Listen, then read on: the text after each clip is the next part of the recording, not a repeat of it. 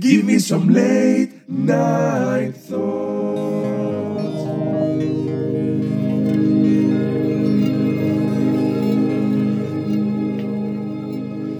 Καλησπέρα ανήσυχα πλάσματα. Είμαι ο Τάσος Θεοφυλάτος και ακούτε το Late Night Thoughts ή αλλιώς το podcast των μεταμεσονύχτιων σκέψεων. Και είμαστε μαζί εδώ ακόμα ένα βράδυ για να κάψουμε τον εγκέφαλό μας. Μην ξεχάσετε να ακολουθήσετε τη σελίδα μου στο Instagram late.night.podcast και να μου στείλετε τα μηνύματά σας, να μου πείτε τι θέλετε να ακούσετε σε αυτό το podcast, τι θέλετε να σχολιάσουμε μαζί και σιγά σιγά να ξέρετε θα φέρνω και κόσμο σε αυτό το podcast, ε, διάφορους αγαπημένους φίλους και ε, διάφορους ειδήμονες σε διάφορα πράγματα. Έχω χρησιμοποιήσει ήδη πόσες φορές τη λέξη διάφορος, διάφορες.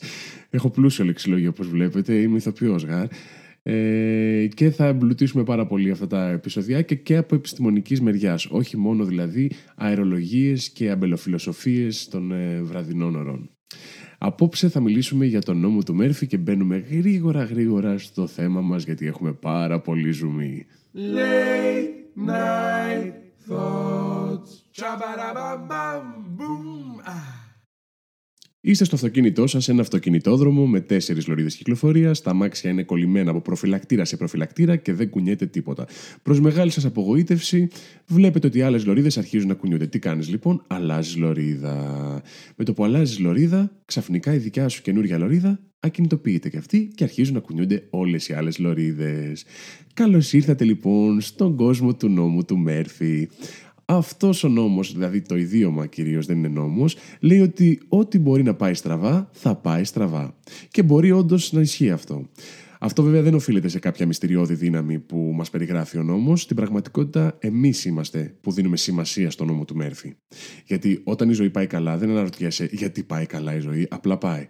Αλλά και περιμένουμε τα πράγματα να συμβαίνουν πάντα προς όφελός μας. Όταν όμως τα πράγματα πάνε άσχημα, ψάχνουμε να δούμε ποιος φταίει και για ποιο λόγο συνέβη αυτό σε εμάς.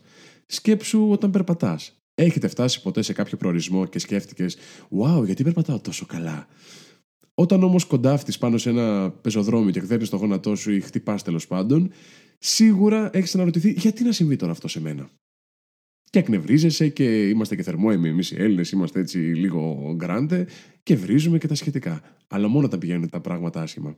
Ο νόμος του Μέρφυ λοιπόν αξιοποιεί την τάση μας ως άνθρωποι να μένουμε στα αρνητικά και να παραβλέπουμε τα θετικά. Και μοιάζει σαν να μας κοροϊδεύει, επειδή είμαστε τόσο τσαντίλες και στο pitch φιτίλι αρπάζουμε πολύ γρήγορα, ρε παιδί μου. Χρησιμοποιεί τους κανόνες της πιθανότητας, δηλαδή τη μαθηματική πιθανότητα ότι κάτι μπορεί να συμβεί, για να στηρίξει την ε, εγκυρότητά του, σαν νόμος. Ο νόμος αυτός λοιπόν εχμαλωτίζει τη φαντασία μας. Πολλά συγκροτήματα έχουν πάρει το όνομά τους από τον νόμο του Μέρφυ και είναι επίσης ένα δημοφιλές όνομα για Ιρλανδικές pub και ταβέρνες σε όλο τον κόσμο. Είναι πώς εδώ στην Ελλάδα, ρε παιδιά, ε, σε όποιο μέρος και να πας, σε επαρχία, μεγαλούπολη κάτι, σίγουρα θα βρεις μια καφετέρια που λέγεται Ντεζαβού. Δεν ξέρω γιατί, ποιος το σκαρφίστηκε, ποιος ξεκίνησε αυτό το πράγμα και είπε Ναι, θα ονομάσουμε κάθε νέα καφετέρια έτσι hot και trendy καφετέρια déjà vu. Και εν τέλει πηγαίνεις σε κάθε μέρος της Ελλάδας και παθαίνεις πραγματικά déjà vu. Σας βάζω στοίχημα. Πηγαίνετε σε οποιαδήποτε περιοχή της Ελλάδας, κουκλάρετε στο χάρτη ε, déjà vu καφέ και θα σας βγάλει άπειρα. Λοιπόν, στο θέμα μας. Ο νόμος του Μέρφυ είναι μια σχετικά νέα έννοια και χρονολογείται κάπου στα μέσα του περασμένου αιώνα. Πριν από τον κύριο Μέρφυ, υπήρχε ένας μάγος όχι μάγος μάγος, Harry Potter, You're a Wizard, Harry και τέτοια, ένας ταχυδακτηλουργός, ε, ο Adam Hall Sirk, Sirk, καλά τον είπα, ωραία, ο οποίος είχε γράψει ένα δοκίμιο το 1928 και είχε πει ότι σε μια μαγική πράξη, αν 9 από τα 10 πράγματα μπορούν να πάνε στραβά, ε, συνήθως πάνε στραβά. Πριν από αυτό όμως ονομαζόταν και νόμος του Σοντ, ο οποίος δηλώνει ότι κάθε κακό που μπορεί να συμβεί σε κάποιο φτωχό άνθρωπο θα συμβεί. Στην πραγματικότητα, ο νόμος του Μέρφυ εξακολουθεί να αναφέρεται ως νόμος του Σόντ στην Αγγλία. Βλέπετε, οι Άγγλοι μένουν στα παλιά, δεν αλλάζουν εύκολα απόψεις. Bring back the Parthenon marbles, bring them back. Φέρτε τα πίσω τώρα. Είπαμε δεν θα έχει πολιτική χρειά αυτό το podcast. Πάμε παρακάτω. Λοιπόν, θα εξερευνήσουμε τον νόμο του Μέρφυ, τις συνέπειές του και τον αντίκτυπο που έχει στον κόσμο μας. Πάμε όμως να δούμε την ιστορία και πώς δημιουργήθηκε. Ο κύριος Μέρφυ υπήρχε πραγματικά και έζησε στις Ηνωμένες Πολιτείες μέχρι που πέθανε το 1990. Farewell, my friend. Ο λοχαγός λοιπόν Edward Murphy Jr. ήταν μηχανικός στην πολεμική αεροπορία, όχι ότι και ότι. Συμμετείχε σε πάρα πολλές δοκιμές ε, μηχανικού σχεδιασμού κατά τη διάρκεια της στρατιωτικής του και της πολιτικής του σταδιοδρομίας και συμμετείχε λοιπόν σε ένα project το 1949 στην αεροπορική βάση Edwards στην Καλιφόρνια, όπου σε αυτό το project αξιωματικοί διεξήγαγαν δοκιμές για το MX981. Όχι, δεν είναι όνομα που διάλεξε ο Elon Musk και το παιδί του, είναι το όνομα του project MX981 και εκεί προσπάθησαν να προσδιορίσουν μια και καλή πόσα G αντέχει ένα ανθρώπινο σώμα. Όχι, μην πάει το μυαλό σας εκεί που πήγε, ούτε στα εμβόλια, ούτε στο ίντερνετ, καθόλου πουθενά. Φύγετε από εκεί. Το G στην ουσία είναι η επιτάχυνση της βαρύτητας. Είναι η δύναμη που ασκείται πάνω σε ένα σώμα όταν αυτό αλλάζει ακαριέα την ταχύτητά του. Δηλαδή από στάσιμο να πάει σε μεγάλη ταχύτητα ή από μεγάλη ταχύτητα να πάει σε στάσιμο. Παράδειγμα, ένα αυτοκίνητο που επιταχύνει από το 0 στα 100 χιλιόμετρα μέσα σε 5 δευτερόλεπτα ασκεί δύναμη περίπου μισό G στους επιβάτες. Ή όταν οι πιλότοι μαχητικών αεροσκαφών κάνουν ακραίους ελιγμούς, μπορούν να βιώσουν πάνω από 7G. Και παιδιά, το πιο ακραίο που έμαθα και έπαθα πλάκα είναι ότι οι ποδοσφαιριστές, όταν συγκρούονται μεταξύ τους, μπορούν να φτάσουν μέχρι και τα 150G σε δύναμη. Καταλαβαίνετε πόσο καταστροφική δύναμη είναι αυτή; Τι τραυματισμούς μπορεί να προκαλέσει; Όπως επίσης και σε ένα τρακάρισμα, έτσι. Οι δυνάμεις μπορούν να υπερβούν τα 150G, αλλά άμα χρησιμοποιείς σωστά μια ζώνη ασφαλείας, μπορεί να το μειώσεις στα 20G. Δηλαδή, μιλάμε για 130G διαφορά. Δεν είναι αστείο, φοράμε πάντα ζώνη ασφαλείας. Σε αυτό το project λοιπόν ήλπιζαν ότι τα ευρήματά τους θα μπορούσαν να τα εφαρμόσουν σε μελλοντικά σχέδια για αεροπλάνα, διαστημόπλια και πυράβλους.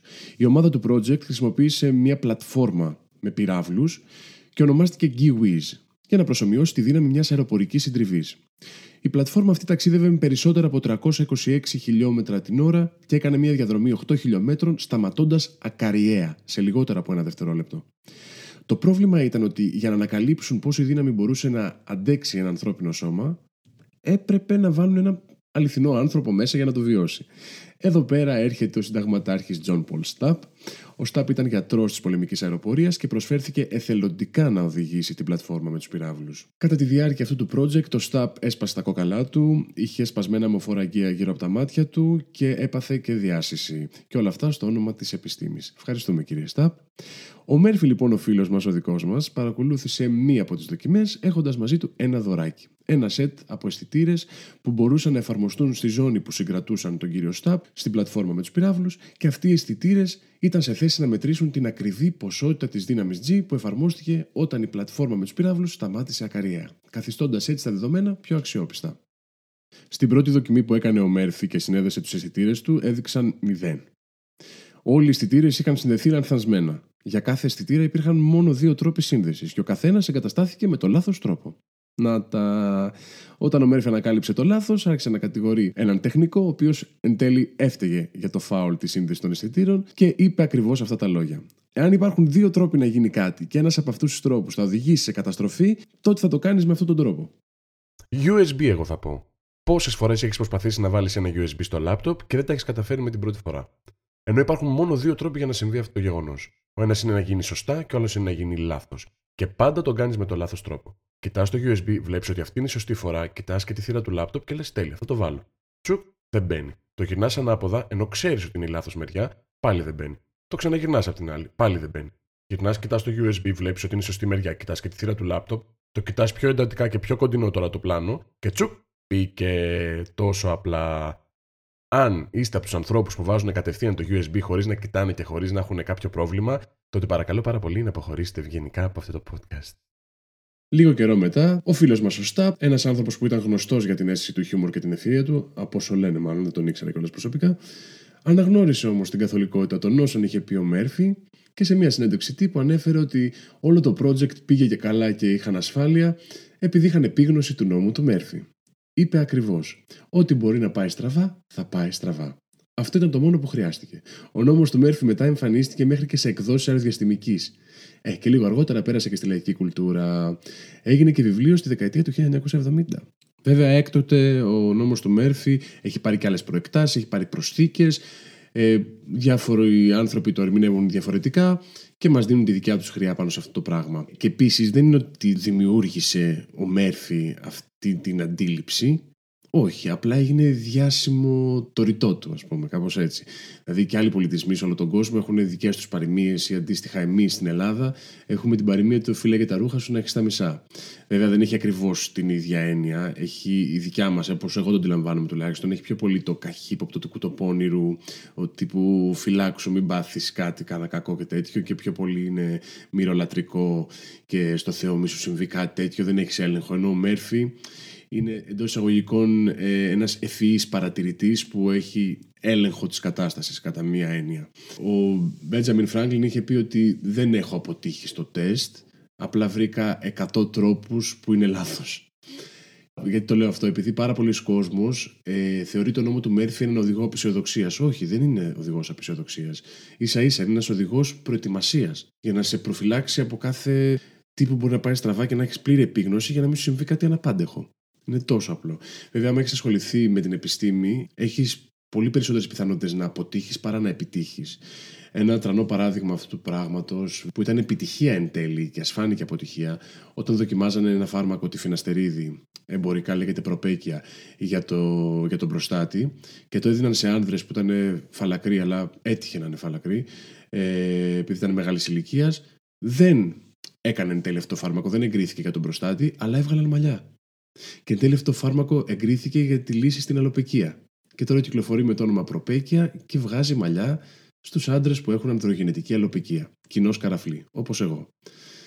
Οπότε από μια εντός εισαγωγικών αποτυχία, επειδή είχες άλλο σκοπό, ναι, πήγε στραβά το πείραμα, δεν μας έβγαλε το αποτέλεσμα που ήθελα, αλλά κοίτα, γέννησε κάτι άλλο το οποίο έδωσε λύση σε ένα άλλο πρόβλημα που δεν ήξερες ότι μπορούσες να βρεις λύση γι' αυτό, μέσα από αυτό το πράγμα.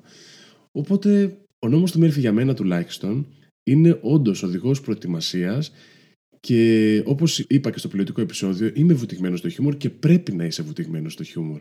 Αλλιώς δεν πρόκειται να ανταπεξέλθεις με τίποτα στη ζωή. Αργά ή γρήγορα θα λυγίσεις. Οπότε, ναι, φύλαγε τα, τα ρούχα σου, να έχεις τα μισά, να ξέρεις όλους τους κινδύνους, να ξέρεις τι συμβαίνει και να μπορείς έτσι αντίστοιχα να, να ζεις. Βέβαια, δεν μπορείς να το κάνεις αυτό για όλους τους τομείς ζωής σου. Ένα τρανό παράδειγμα είναι ο έρωτας ε, δεν μπορείς να ελέγξεις εκεί πέρα τα πράγματα και άλλες καταστάσεις δεν μπορείς να ελέγξεις. Μην είμαστε και τέτοιο. Τώρα, ο νόμος του Μέρφυ ξεκίνησε από επιστημονικά, χειροπιαστά πράγματα, μηχανικά που. Πώς να το πω, ρε παιδί μου, αν ασκήσεις μια συγκεκριμένη δύναμη σε ένα σύστημα, ε, πάντα θα συμβαίνει το ίδιο πράγμα. Δεν πρόκειται να αλλάξει αυτό. Μόνο να αλλάξει κάποια συνθήκη ή αν μεταβάλεις κάποια μεταβλητή μέσα εκεί πέρα. Μόνο έτσι θα αλλάξεις το σύστημα.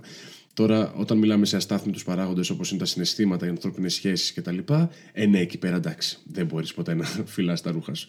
Και βασικά, αν φυλάς τα ρούχα σου, είσαι μεγάλος μαλάκας. Συγγνώμη για τα γαλλικά μου. Γιατί λοιπόν μας έλκει τόσο πολύ ο νόμος του Μέρφυ και νιώθουμε μια πλήρη ταύτιση με το, με το που ακούμε αυτές τις ατάξει, ότι μπορεί να πάει στραβά, θα πάει στραβά. Α, εντάξει. Ε, αποποιούμε τις ευθύνες, αφού τα πράγματα πάνε στραβά, ρε παιδί μου. Και μάλλον αυτός είναι ο λόγος. Ίσως επειδή έχουμε και μια υποβόσκουσα μυρολατρεία, ας το πούμε, σαν άνθρωποι. Μυρολατρεία τι σημαίνει; Είναι η αντίληψη ότι οι άνθρωποι είναι ανίσχυροι κάτω από τις ιδιοτροπίες και τα πέπλα της μοίρας. Και αυτό έρχεται σε μεγάλη αντίθεση με το πιο ισχυρό χαρακτηριστικό της ανθρωπότητας που είναι η ελεύθερη βούληση. Δηλαδή ότι όλες οι πράξεις μας, οι επιλογές μας και οι συνέπειές τους είναι ξεκάθαρα δικές μας. Ίσως η σύνδεση με τον νόμο του Μέρφυ να είναι το αποτέλεσμα της σύγκρουσης μεταξύ της ελεύθερης βούλησης και της μυρολατρείας. Γιατί από τη μία ο νόμος του Μέρφυ μας αποκαλύπτει τη δικιά μας αναμφισβήτητη βλακεία. Αν μας δοθεί η ευκαιρία να κάνουμε κάτι λάθος, θα το κάνουμε περίπου τις μισές φορές λάθος. Αλλά αυτό προέρχεται και από τις δικές μας επιλογές. Από την άλλη, ο νόμος του Μέρφυ μας αποκαλύπτει επίσης την έλλειψη ελέγχου που έχουμε ως άνθρωποι.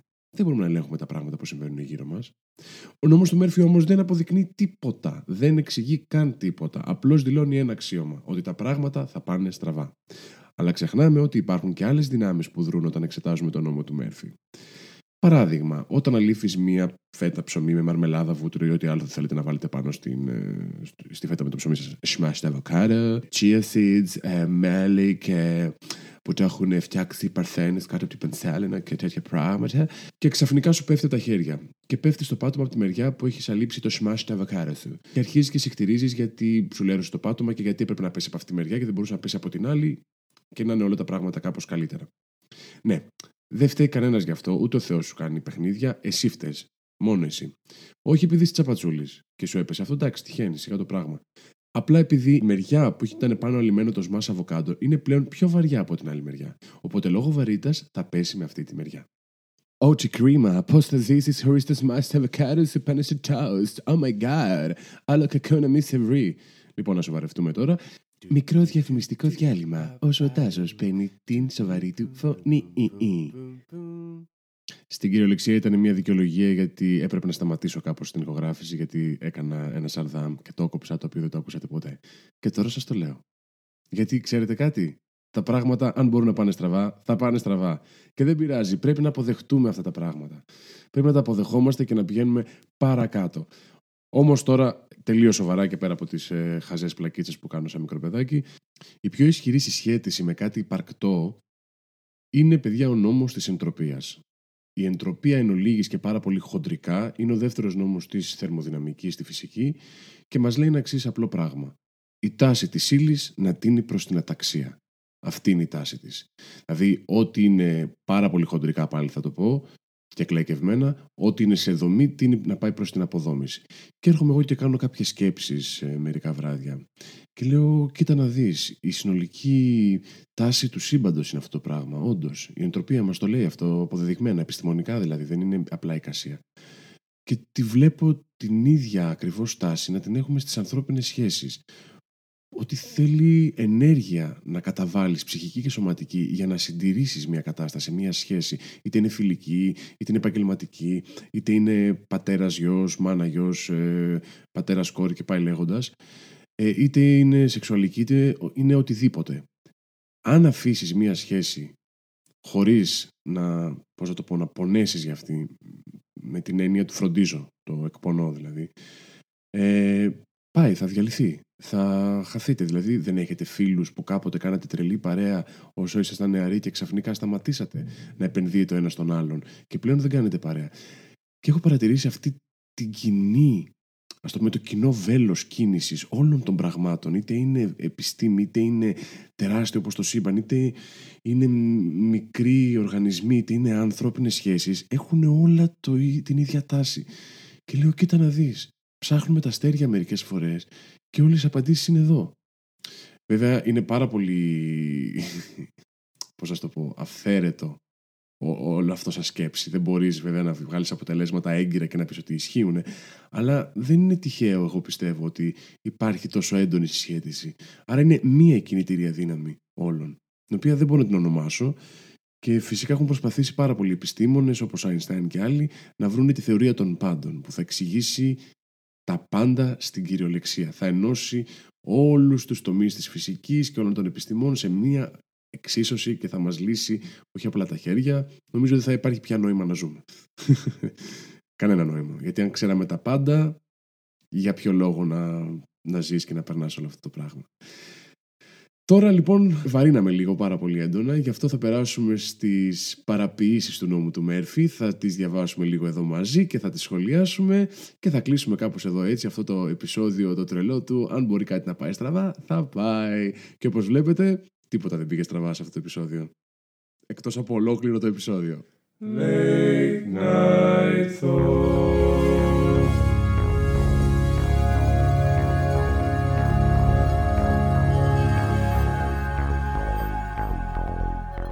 Εντάξει, δεν θα διαβάσουμε και τους 50 νόμους του Μέρφυ, γιατί δεν ξέρω κι εγώ πώς θα κρατήσει αυτό το podcast, ούτε εσείς θα αντέξετε, ούτε εγώ θα αντέξω. Θα σας διαβάσω τα highlights και όποιος θέλει μπορεί να τα βρει ελεύθερα στο ίντερνετ, υπάρχουν παντού και να γελάσετε μόνοι σας. Το νούμερο 1, που το έχετε ακούσει 7.000 φορές αυτό το επεισόδιο. Αν κάτι μπορεί να πάει στραβά, θα πάει. Αν από διάφορα πράγματα ένα έχει την πιθανότητα να πάει στραβά, θα είναι αυτό που θα προκαλέσει τη μεγαλύτερη ζημιά. Αν ξέρεις ότι υπάρχουν μόνο τέσσερις δυνατοί τρόποι για να πάει κάτι στραβά και φροντίσεις να τους προλάβεις, τότε αμέσως θα εμφανιστεί και ένας πέμπτος. Να τα. Αν αφήσεις τα πράγματα στην τύχη τους, πάντα έχουν την τάση να πηγαίνουν από το κακό στο χειρότερο. Κάθε λύση γεννάει ένα καινούριο πρόβλημα. Είναι αδύνατο να προφυλάξεις κάτι από τη βλακεία, διότι οι βλάκες είναι ικανότατοι. Παιδιά, αυτό το κάνω τατουάζ χτες. Όπως και το άλλο που λέει μην τζακώνεσαι με ηλίθιους, θα σε ρίξουν στο επίπεδό τους και είναι μάστερ στην ηλικιότητα. Θα χάσεις. Ποτέ, never. Block delete. Block delete. Συμπεράσματα. Χαμογελάστε, Ούτως ή άλλως το αύριο θα είναι χειρότερο. Αν αισθάνεσαι καλά, μην ανησυχείς. Θα περάσει. Αυτό είναι το αγαπημένο μου, να ξέρετε. Όταν τα πράγματα πάνε καλά, κάτι θα πάει στραβά. Όταν τα πράγματα δεν μπορούν να γίνουν χειρότερα, θα γίνουν. Κάθε φορά που τα πράγματα δείχνουν να πηγαίνουν καλύτερα, κάπου έχεις κάνει λάθος. Κάθε φορά που θες να χτυπήσεις ξύλο, διαπιστώνεις ότι ο κόσμος είναι φτιαγμένος από αλουμίνιο ή πλαστικό. Παιδιά, είναι αυτό πολύ αληθινό. Για να καθαριστεί κάτι, πρέπει να βρωμίσει κάτι άλλο. Μπορείς όμως να βρωμίσει τα πάντα χωρίς να καθαρίσεις τίποτα. Το αντίστροφο δεν ισχύει. Είναι αδύνατον για έναν αισιόδοξο να γνωρίσει μια ευχάριστη έκπληξη. Παιδιά, ναι. Παιδιά, ναι. Γιατί ο αισιόδοξος έχει προσδοκίες και αντιμετωπίζει τη ζωή σαν ένα θαύμα. Συνέχεια κάτι όμορφο θα συμβεί συνέχεια. Οπότε δεν έχει έκπληξη ποτέ αυτός ο άνθρωπος. Ένας απεσιόδοξος που οι προσδοκίες του είναι μείον 125, με το παραμικρό χαρά, έκπληξη. Να το. Εντάξει, δεν ξέρω ακριβώς αν ισχύει, αλλά ισχύει σε μεγάλο βαθμό. Οι διπλανές ουρές κινούνται πιο γρήγορα. Ω, ναι. Αν αλλάξεις ουρά, η ουρά που ήσουν πριν θα αρχίσει να κινείται πιο γρήγορα από την ουρά στην οποία βρίσκεσαι τώρα. Αν εξακολουθήσεις να αλλάζεις ουρά, θα προκαλέσεις αναστάτωση και το πιθανότερο είναι να σε βρίσουν. Ο καλύτερος τρόπος για να θυμηθείς κάτι που ήθελες να γράψεις σε ένα γράμμα είναι να κλείσεις το γράμμα. Τα κενά αέρος εμφανίζονται πάντα όταν η αεροσυνοδός αρχίζει να σερβίρει καφέ. Συμπέρασμα, το σερβίρισμα καφέ προκαλεί κενά αέρος. Ναι, με τη λογική ότι το πουλί πετάει, το αεροπλάνο πετάει, άρα το αεροπλάνο είναι πουλί. Σε κάθε εταιρεία υπάρχει κάποιος που αντιλαμβάνεται τι ακριβώς συμβαίνει. Αυτός ο άνθρωπος πρέπει να απολυθεί. Αυτό χωρίς να έχω δει τη σειρά μου θυμίζει το The Office. Όταν παίρνεις λάθος νούμερο, δεν είναι ποτέ κατηλημένη γραμμή. Αν βοηθήσεις ένα φίλο σου που βρίσκεται σε ανάγκη, είναι σίγουρο πως θα σε θυμηθεί την επόμενη φορά που θα βρίσκεται σε ανάγκη. Hm. Μην ανησυχείς για το τι σκέφτονται οι άλλοι για σένα. Είναι απασχολημένοι με το να ανησυχούν τι σκέφτεσαι εσύ για αυτούς.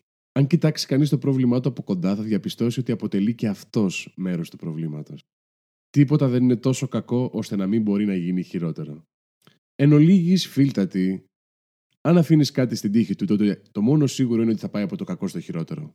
Εγώ αυτό αποκομίζω από τον νόμο του Μέρφυ, γιατί εκτός από ένας οδηγός προετοιμασίας, είναι ένας οδηγός αισιοδοξίας και χιούμορ για να αντιμετωπίζεις τη ζωή. Να δεχτείς ότι τα πράγματα απλώς συμβαίνουν και ότι για να διατηρήσεις μια κατάσταση χρειάζεται κόπο. Μην ξεχάσετε να ακολουθήσετε τη σελίδα μου στο Instagram lay.night.thoughts.podcast και να μου στείλετε τι σας βασανίζει τα βράδια.